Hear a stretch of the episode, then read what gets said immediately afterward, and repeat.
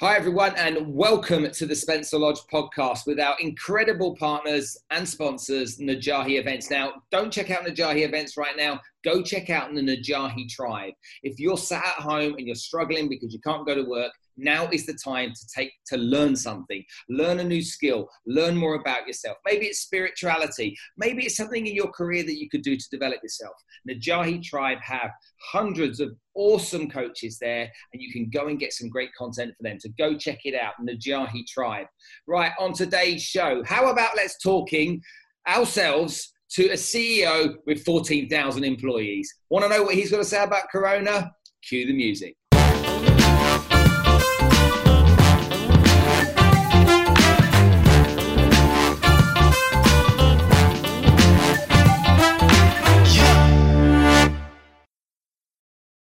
today's episode, we have the incredible David Stockton. He's been here in Dubai for some time, but managing 14,000 employees, the CEO of Dulsco. David, thank you very much for coming to the show, sparing your time. I know you're a busy guy. I really appreciate it. You're very welcome, Spencer. So, you're a podcast veteran? Uh, I'm afraid I am. Um, always useful to get some insights from others and uh, listen and learn, obviously. So tell us about yourself. Obviously, there's an audience out there that let's deal with the order of the day. I could talk all about your career and your life, but I'm not. I'm scrapping that. We've got to deal with COVID 19 and the coronavirus. Give me a CEO's perspective on it, please. So, look, I, I, I, guess, you know, the sort of characteristics of what we're all going through at the moment. Um, I guess, you know, how do you epitomize it? Uh, we're all in the same storm, but we're just on different boats uh, and going in different directions. Uh, and I think from, from our point of view and from my point of view, um, that characteristic that you know I like to think we're trying to achieve is proactiveness, resilience, and transparency. When you've got that many staff, you've got to be absolutely transparent with what we're all going through. We've got to be resilient. And key to all of this from the very beginning or before was being proactive. Where where were we going to get to? Where are we going to um, come from? And where are we going to end up? And that for me is pretty damn critical when you look at the pandemic when it started in its early stages over in Wuhan, were, were, you already extremely concerned, or were you like many other people sitting there thinking, "Yeah, that probably won't affect us"? So look, I know not trying to sound like Nostradamus or conspiracy theories, but I've been in aviation for sort of 18 years of my life in different forms, and you know it doesn't take a genius to work out that when something happens in one part of the world with mass air travel, there is always going to be a chance that that that's happening elsewhere could end up, you know, where you are or where you're trying to get to. Um, I had some personal uh, challenges with my with my mother, who was diagnosed with, with, with cancer at the beginning of the year. So I flew back and forward to the UK and was very aware of you know, the mask syndrome that was going around um, to ensure that you know people were staying safe. So from from my point of view and from our business point of view, you could sort of see to what level unknown, but certainly something had the potential to, to kick off. Um, so making sure we were setting our priorities within our business, you know, first of all, people, because we're a people-intensive business. Uh, we've got a duty to the communities that we look after. Um, so our you know, health and safety, our welfare, and all that uh, empathy that comes with you know looking after to, to your product, which is with our um, with our staff. Uh, our clients were going to start to be affected at some point in either you know small or large scales, but I don't think you know anybody had any indication of just how big and how fast this could change. And I keep you know saying to the to my kids and the, my wife, you know, a week ago, two weeks ago, three weeks ago, we're seeing all of that every single day. This thing changes and metamorphizes so quickly that you know we've all got to be prepared and and ready really for it. Um, so yeah, it's been a it's been a, a massive learning expert, uh, experience as well. When you look at your business, it's uh, employing so many people. Does it does it cover many different industries, or are you focused on one particular area? I mean, waste management's a big part of what you do, isn't it? It is, but it's probably only you know thirty percent of of what we do. I mean, you know, is eighty five years old, so you know it's been around before the you know the UAE was formed. It was you know it was Dubai. It was very much built on the creek and stevedoring. So our, our main two verticals are really uh, uh, people, and those are then sub verticals within that people of um, our, our, manpower, um, our white collar work, uh, and our um, temporary uh, employment. And then there's our waste management, which is split between uh, commercial and industrial. Um, so you know we are we are affected by all forms of, of business change, um, positive and negative. Um, but it's really bringing that utilization of all, all of our activities and all of our opportunities and our staff into the need of the hour. Uh, and that happened, you know, pretty much early on when when the government decided to start to look at, you know, how can they start to change and um, sanitize the areas where we are. So we repurposed very quickly three of our tankers into mass sprayers, uh, which have you know continued to spray all sorts of places and, and products around around Dubai. Um, in the early days of when we saw restrictions starting to happen, and I think that's that's the agility, you know. And you talk about pivoting on on your show. Uh, that's the I think the opportunity of, of an agile company to actually support, you know, the communities that we all live and work in as well we assume that the kind of the big beasts out there, the behemoths like your organization, would find it very hard to turn on a penny and use that word pivot. How how easy has it been to get the the teams within your organization to really you know rally and get themselves organized to move in those types of directions? Has it been as a leader? Has that been a, a big challenge for you, or something that because you've got great people, it's not been a challenge? Look, I, it's the sort of thing that you know. I think a lot of people, uh, you know, we don't say we enjoy the, the situations we'll find ourselves in, but you know, you, you cometh the hour, you cometh the people, and you, you you step up to what's needed to do. And you know, to be fair, I think because we are a, a large family business, because we've been here and we've got structured ways of doing things, and perhaps they're, you know, they are that agile, and we have to get on and do, and we're not you know we're not governed by having to report to second third and fourth countries. We get on we make decisions we talk to the shareholders and say we want to do x y and z and we get on and do it. And to be fair you know the teams have been coming with ideas. Not every idea comes from one single person whether that's the top the middle or the bottom it's it's throughout the organization. So i was really proud and pleased to see that the teams were coming forward some cracking thoughts and ideas and then just formulating that very quickly I think you know the use of technologies helped us, and we were, you know, I'd say not in the dark ages, but we were definitely uh, not where we wanted to be technology-wise. That changed literally overnight, and we were able to go mobile within 48 hours. Of every person that was traditionally in the office was equipped through their laptops, um, team set up. Um, you know, the ability to dial in onto all of our systems was done which meant we could effectively make change much, much quicker than perhaps we had done previously, given the remoteness of a number of people around, around the UAE. When you think about that, and lots of businesses, uh, they've, they've, they've had to use speed as a real tool and it, it, that speed of change and that trying to run businesses in a different ways i think i think it opens up um, a lot of business owners and a lot of CEOs to understand that maybe there may have been some some some sluggish ways about what was being done, or some maybe some money being spent in areas that wasn't being spent as tightly for, from an efficiency point of view, because there's so many companies I know that is literally lightning speed to get stuff done. I'll give you an example. One of the companies I own is called Safe Hands. And Safe Hands is a first stage training and corporate wellness business. And so we have a bunch of nurses that work for us that go to companies, schools around the UAE and give first aid lessons, training in first aid. And obviously that all stopped the moment that the, the lockdown came in. And so the, the nurses, uh, I'd been asking for nine months to start putting all of the courses they do online. And so put them online. We'll be out of a digital format. We can run those remotely. Those courses will work just fine. And the girls are like, yeah, well, you know, you know, I don't like being on camera. I don't, you know, I'm not comfortable with it. You know, my hair's not right. And so, you know, Spencer, I'd rather not. And so we had to have a conversation with them the other day. It was like, right, this is the this is the conversation. It's there's two choices. Okay, there's make this online, make videos and produce this content, and we'll put it online. Or the alternative is redundancy, and this is not a joke. So what would you like? Within 48 hours, everything had been filmed, everything had been edited, and everything was uploaded online in something that took us nine months to try and convince them to do. And so, whether there's the kind of like the threat of someone being made redundant, or worse, okay, an SME going out of business, okay, people have been able to move really, really quickly into move into other areas. And the ones that haven't, unfortunately, right now are looking to be in a very precarious position.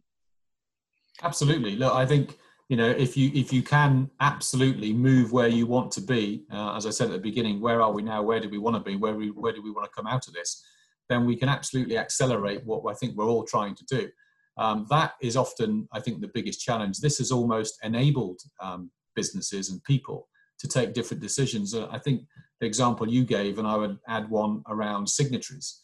Um, signatories and contractual sign-offs has been the bane of everyone's life with the, what I call the magical stamp.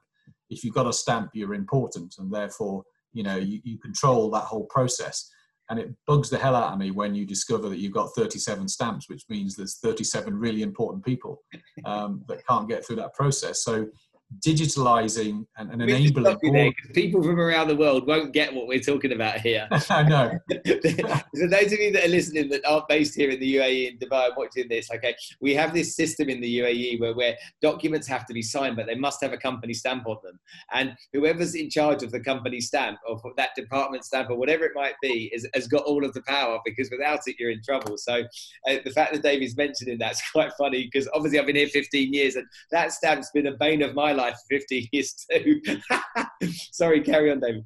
Well, no, you're, you're, absolutely right, and I think it's the it's the multiple levels of, of, of, signatures. Even though ultimately, you know, from the you know delegation of authority, you you know who's allowed to sign and who can't sign on behalf of your owners. Um, but that doesn't stop, you know, the layers of uh, of people that like to sign with this stamp. So being able to digitalize contractual and, and signature thing and finding a digital stamp now um, which is absolutely brilliant. But it's still you're, you're, still having to deal with some people that you know are, are, are difficult to let go. But uh, for me, that's been an enormous step forward, um, which I think will only add masses of benefit as we as we continue through this when we look at the, the fact that you and I are sitting here on Zoom and using it willy nilly, you know, like like like it existed forever. We, we, didn't have access to this tool just a few weeks ago, and I've got access to it. And part of me thinks, well, were we stuck in the dark ages for a long time? And we have to understand there's rules and regulations and stuff. But the rest of the world uh, has had access to this for a long time and to see to see it being freely used over here is just given us a world of opportunity to be able to get stuff done. You know you're sat at home right now the ceo of a massive organization. I'm sat at home as well here okay producing what we're producing right now. For you is, is, is it going to change how you think about your day-to-day role? You're you going to work from home a bit more often see the kids a bit more often? Uh, do you think your staff will do that and will you encourage it I, I, think we probably will. Um, you know, I, am fortunate enough in my early part of the career. I, you know, I was working from home, and you know, the results were if you didn't get off your um, outside go outside and start doing things in a commercial role, then the results spoke for themselves. So you're naturally driven, naturally, you know. And I, but I, one thing I used to do was long for that social interactivity once a month when the teams all got together to brag board and talk about what's going on.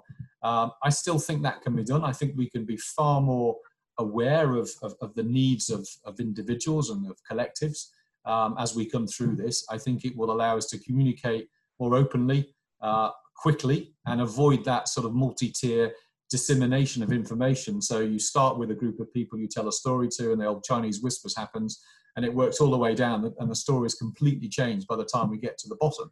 Um, and I think this will enable us to to negate all of that, and actually, you know, negate potentially how and why we do certain things because this use of technology i think will drive other areas. If it's been successful in comms it's been successful in decision making and reporting why can't we use it in many many other areas? And i think it will really accelerate you know whether that's artificial intelligence you know back to the old stamp and receiving of time cards and someone has to look at it and someone has to look at it again and again. Well let's let's move to digitalization. Let's look at how we geofence how we adapt you know how we're working and really change the whole process which will i think allow more people to, to offer more services and more solutions to people than they've ever done before that's that's my view Okay, interesting. Now you're you're a CEO, and a lot of people sitting here that would think, "Oh man, what a great position he's in! He's a big boss at a big company and done very well for himself." I, I, I know you trained as an accountant. Is that correct? Uh, no, I didn't actually. I'm going to really shock you now, and uh, apologies that someone told you that, but actually, my beginning was I was a chef. Never. Yep. Um, back in the day, I was. Uh, That's I trained. I went... It's one day for me, and they're both trained as chefs. Really? Wow. yeah, Tyrone Reid, the CEO of Alabbar Enterprises, I interviewed earlier, he trained as a chef too. yeah, it's uh, it's you know a long time ago, but what it taught me was was great values of, of customer, uh, uh damned hard work for very little pay, Um, and, uh, you know, ultimately, uh, that drive and determination to create a best solution or a best product because you got one chance to impress people and you want them to come back. Uh, and some of the great learnings of the people I worked with was was fantastic, and you know that's what made me then ultimately come away from it because I saw there was two worlds. There was uh, the cheap and cheerful, which I wasn't in, and there was the ultimate luxury, high end, um, and I thought there was no middle ground. So I used to see all these great uh, ladies and gents coming uh, every weekend for, for wonderful meals with nice cars in the car park, but all had weekends off, and I didn't. I thought I fancy a bit of that, so I went into the commercial world. Um, so how did you make that transition? Um, I went to work for, for Cadbury at the time, actually, as a trainee sales rep, and um, I, uh, I worked my way up in, uh, in what was Cadbury Typhoo with a management buyout from Cadbury. Um, then joined another big food company, so the sort of common theme here was food. Um, then took a year off to travel around the world with my wife uh, for a year um, before we had kids. Um, then came back and joined BA for 10 years, um, where I headed their global, global F&B program. Um, and then went into private equity companies, uh, again around aviation and, and uh, food and service, um, till I joined the world's largest security company before I turned up at Dulsco three and a half years ago. And so when you when you think about those those decisions that you've made along the along the way with your career, what what what was the best decision you made, and, and what was the decision that you made maybe that you could have, if you had your time again, you might have made a different one? I think that, look, the best decision I made was uh, was asking my wife out on a date when I was a chef. Uh, you know, and some 30 years later, we're you know we're we're still together. Um, two great kids. Um, I guess the career things have often have been made for you. Um, you know, you do the job to your best of your ability, and um, you have an idea about perhaps what you want to do, but then you get good people around you and good mentors supporting you that actually see something perhaps you can't see. So, you know, sort of wood from trees. And I think every decision's been made that I've made when I've either been offered or gone for something is because I'm genuinely interested in what I do. And I, I call it the Blackpool Rock Syndrome um, you snap your half and you can see the brand within you. Um, I haven't had that in every place I've ever worked. Uh, I do now, um, and it's it's something that I tell people: you've got to believe in what the hell you are doing. You've got to believe in the people you're working with, and if they're not the right people you're working with, it will be a reflection on you. So do something about it. And, and that's, I guess, you know, I call it. You've got a lot of secret soldiers. You know, there's a lot of people working with you, and that key is with you, not for you, not against you. If they're against you, deal with it. But they've got to be working with you, almost a, you know, that secret society, the power of the invisible. Okay, let's just move back to this this this, this company that you run here. I want to just talk to you about mental health for a while. Okay, just yeah. a few minutes on that. There's 14,000 people. Now, there'll be a, an extract of everyone. There'll be the guy that's living on his own in a one bedroom apartment. There'll be the lady that's living on her own. There'll be the guy that's living in a shared accommodation and vice versa. There'll be the family with kids there's a lot a lot of stress being put on a lot of families right now and a lot of people right now having to work from home. And you know if, if i if honestly if i was living in a in a in a one bedroom apartment on my own and had done for the last 30 days i don't even know where my head would be at. You know it's tough enough and i'm very lucky to live where i am but it's tough enough with with the environment that i'm in. How do you how do you deal with that as a business? How do you take care of your employees from that perspective, knowing that when they they come out, obviously there'll be a big sigh of release for people, but there's there's also going to be some people that have. Uh, that have gone through some challenges, and then I'm sure I'm not suggesting for one minute your business, but whether it's furloughing and redundancies and stuff like that, there's lots of people out there that are going to be facing big challenges. No, you're absolutely right. And, you know, mental health is something that I personally believe a hell of a lot in. I was very honest and transparent of some challenges that you know I've been through, family members have been through, and I, I speak openly to uh, to my team about it. Um, we've we've invested as a business uh, into mental health with 14,000 staff. You know, you look at the demographics of some of that staff, and you know, if, if one person commits suicide globally every 43 seconds, uh, that's a horrific statistic, and they're predominantly male, horrific statistic, and they certainly have a higher proportion coming from a lot of the demographics that live and, and work over in, in the UAE and, and, and, the Middle East. So it's something that we all have a part to play. Um, as a business, again, you know, investing in, in welfare officers, and we have a great lady leading our welfare team that actively engages.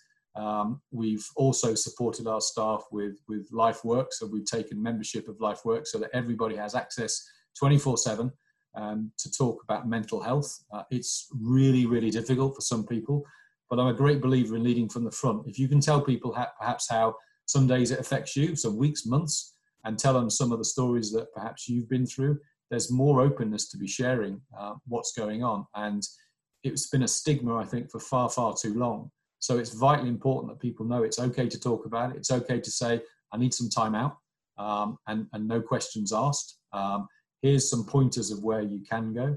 Um, again, communication, transparency, openness is key to everybody. And on, on my town hall this morning, or the virtual town hall this morning, I said, let's talk about the elephant in the room, everybody. You know, I know you can't all talk back, but we've done everything we can so far, and I'm avoiding everything I can to not have to to lay people off or to take a salary sacrifice.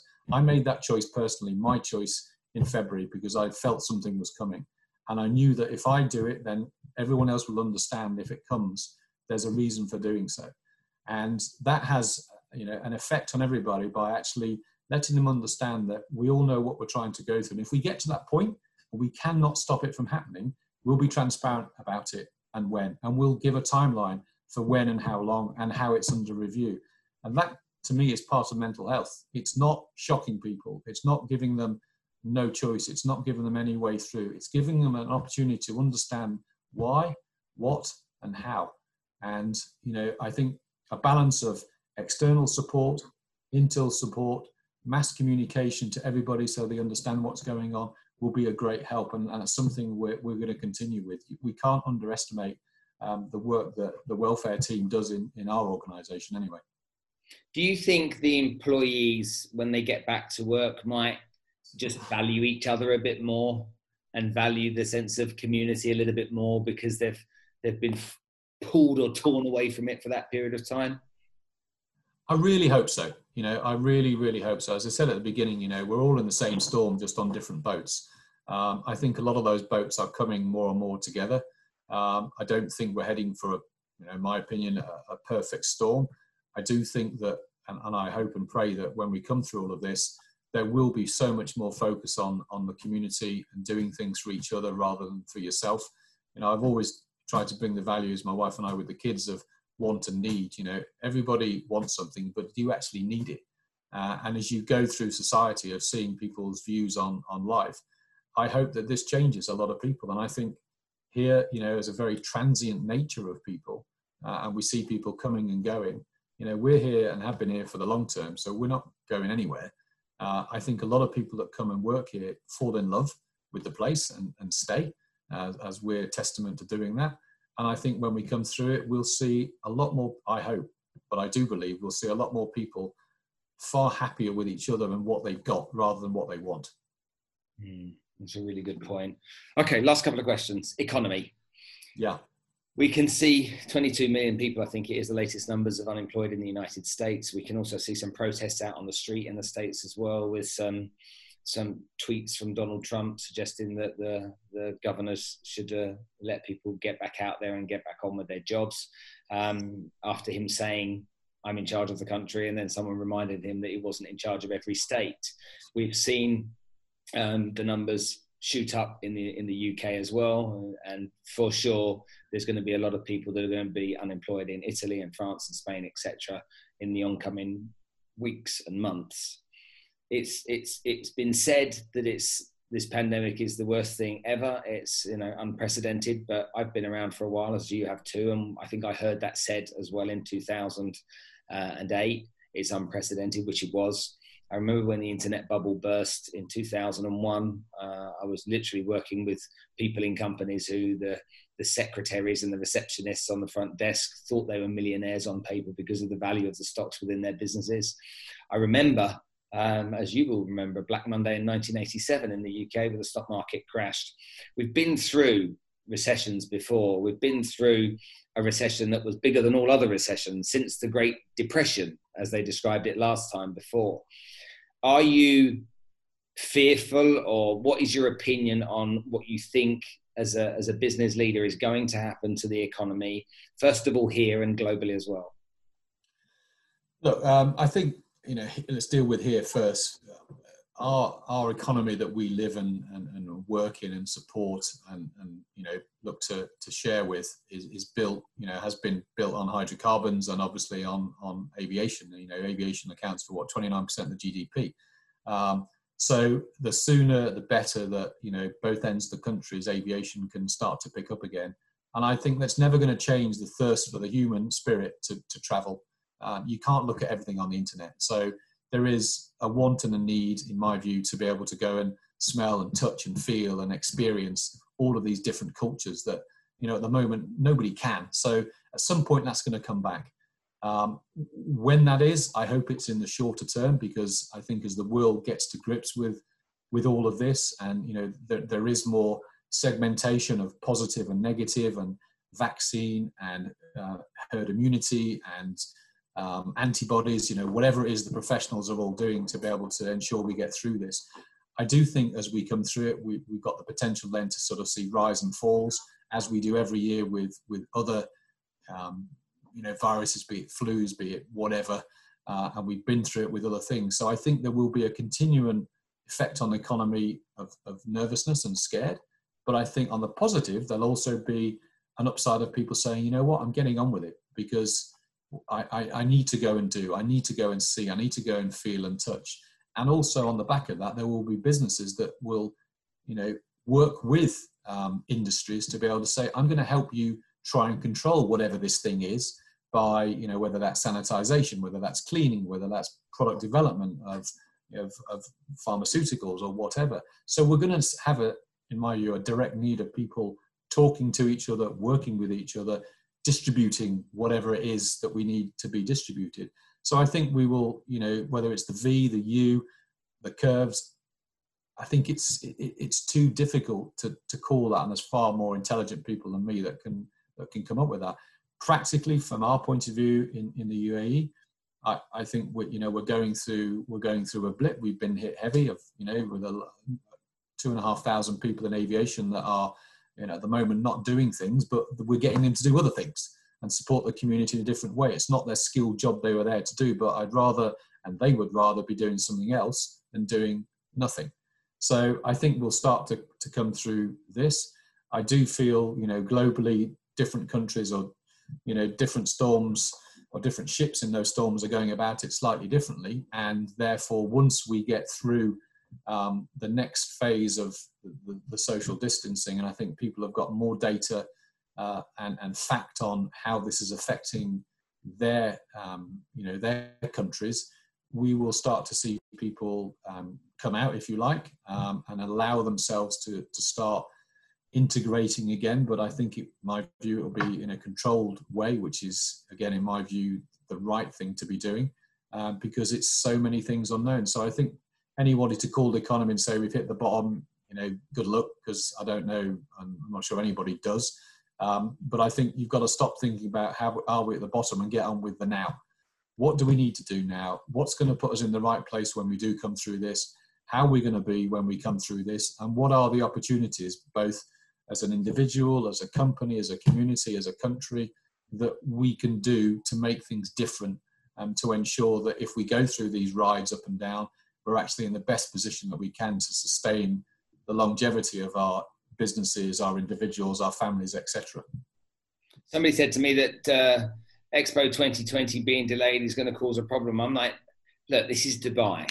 And in all my years of living in Dubai, they would have been a mad rush to get that finished off at the last minute so that it was ready to go. And now they've got another 12 months, which means I think they might just make it perfect down there with having that extra time to get it done. What do you think about 2020? Look, we're, we're a partner of Expo 2020, and it's been a fantastic journey uh, for the last two years with them, uh, getting to the point that you know we've got to uh, today. Uh, nothing stopped for us. At the end of the day, you're absolutely right. You know, if we thought it was going to be perfect uh, when it opened its doors this year, there is no excuse whatsoever now to be delayed for some 18 months from this moment in time or a year's delay from the actual opening time that it isn't beyond perfect. So everybody will be working doubly hard to make sure that this is perfect beyond perfect because if it's not then we've we've spectacularly failed um, but it, you know, it's such an exciting thing to, to have been a, a part of and be around and seeing that thing change every single week. And, you know, certainly from, from my team's perspective, are on site living and breathing this.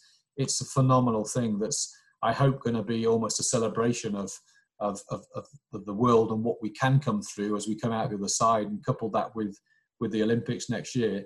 That, you know, there's every good reason to be, um, to, to be looking forward there's there's there's whatever your fancy, whether it be the golf, the cricket, the tennis, the rugby, the football, no matter what it is, you're going to have so much of that that you're not going to see, and the excitement is just going to be so much more to be able to go and see these tournaments. My my my father's 75th birthday present from my mum was to go to Augusta to go and see the Masters, and wow. um, just a week before all the lockdowns happened, he got the gift for his birthday. And so he was oh. like, Yeah, I can't wait to see the Masters. And um, his buddy that lives near him as well, they, they were going together. So the, the buddy was 50 and my dad was 75. And it was just like, How cool is that? Off to see the Masters. But now they've got a whole year's build up before they go to see it. So that's gonna it's gonna drive them both mad because the excitement's gonna be huge. So I think a lot of people are gonna feel that kind of way, you know. Absolutely, absolutely, and I'm looking forward. You know, it's the Lions tour next year.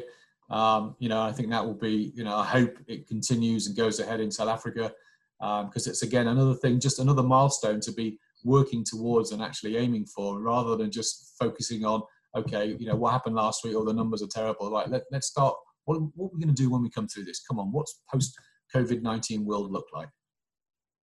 David, I really appreciate you talking to me and taking some time out. I'm sure if you're at the office, it'd be much, much harder to get your time. So I appreciate you taking time to talk to me today, sharing your thoughts, and introducing yourself to this awesome audience that love to listen to entrepreneurs, business leaders, CEOs share their thoughts in, in, in a real kind of down to earth fashion, which you've done. So I'm very grateful for you doing that.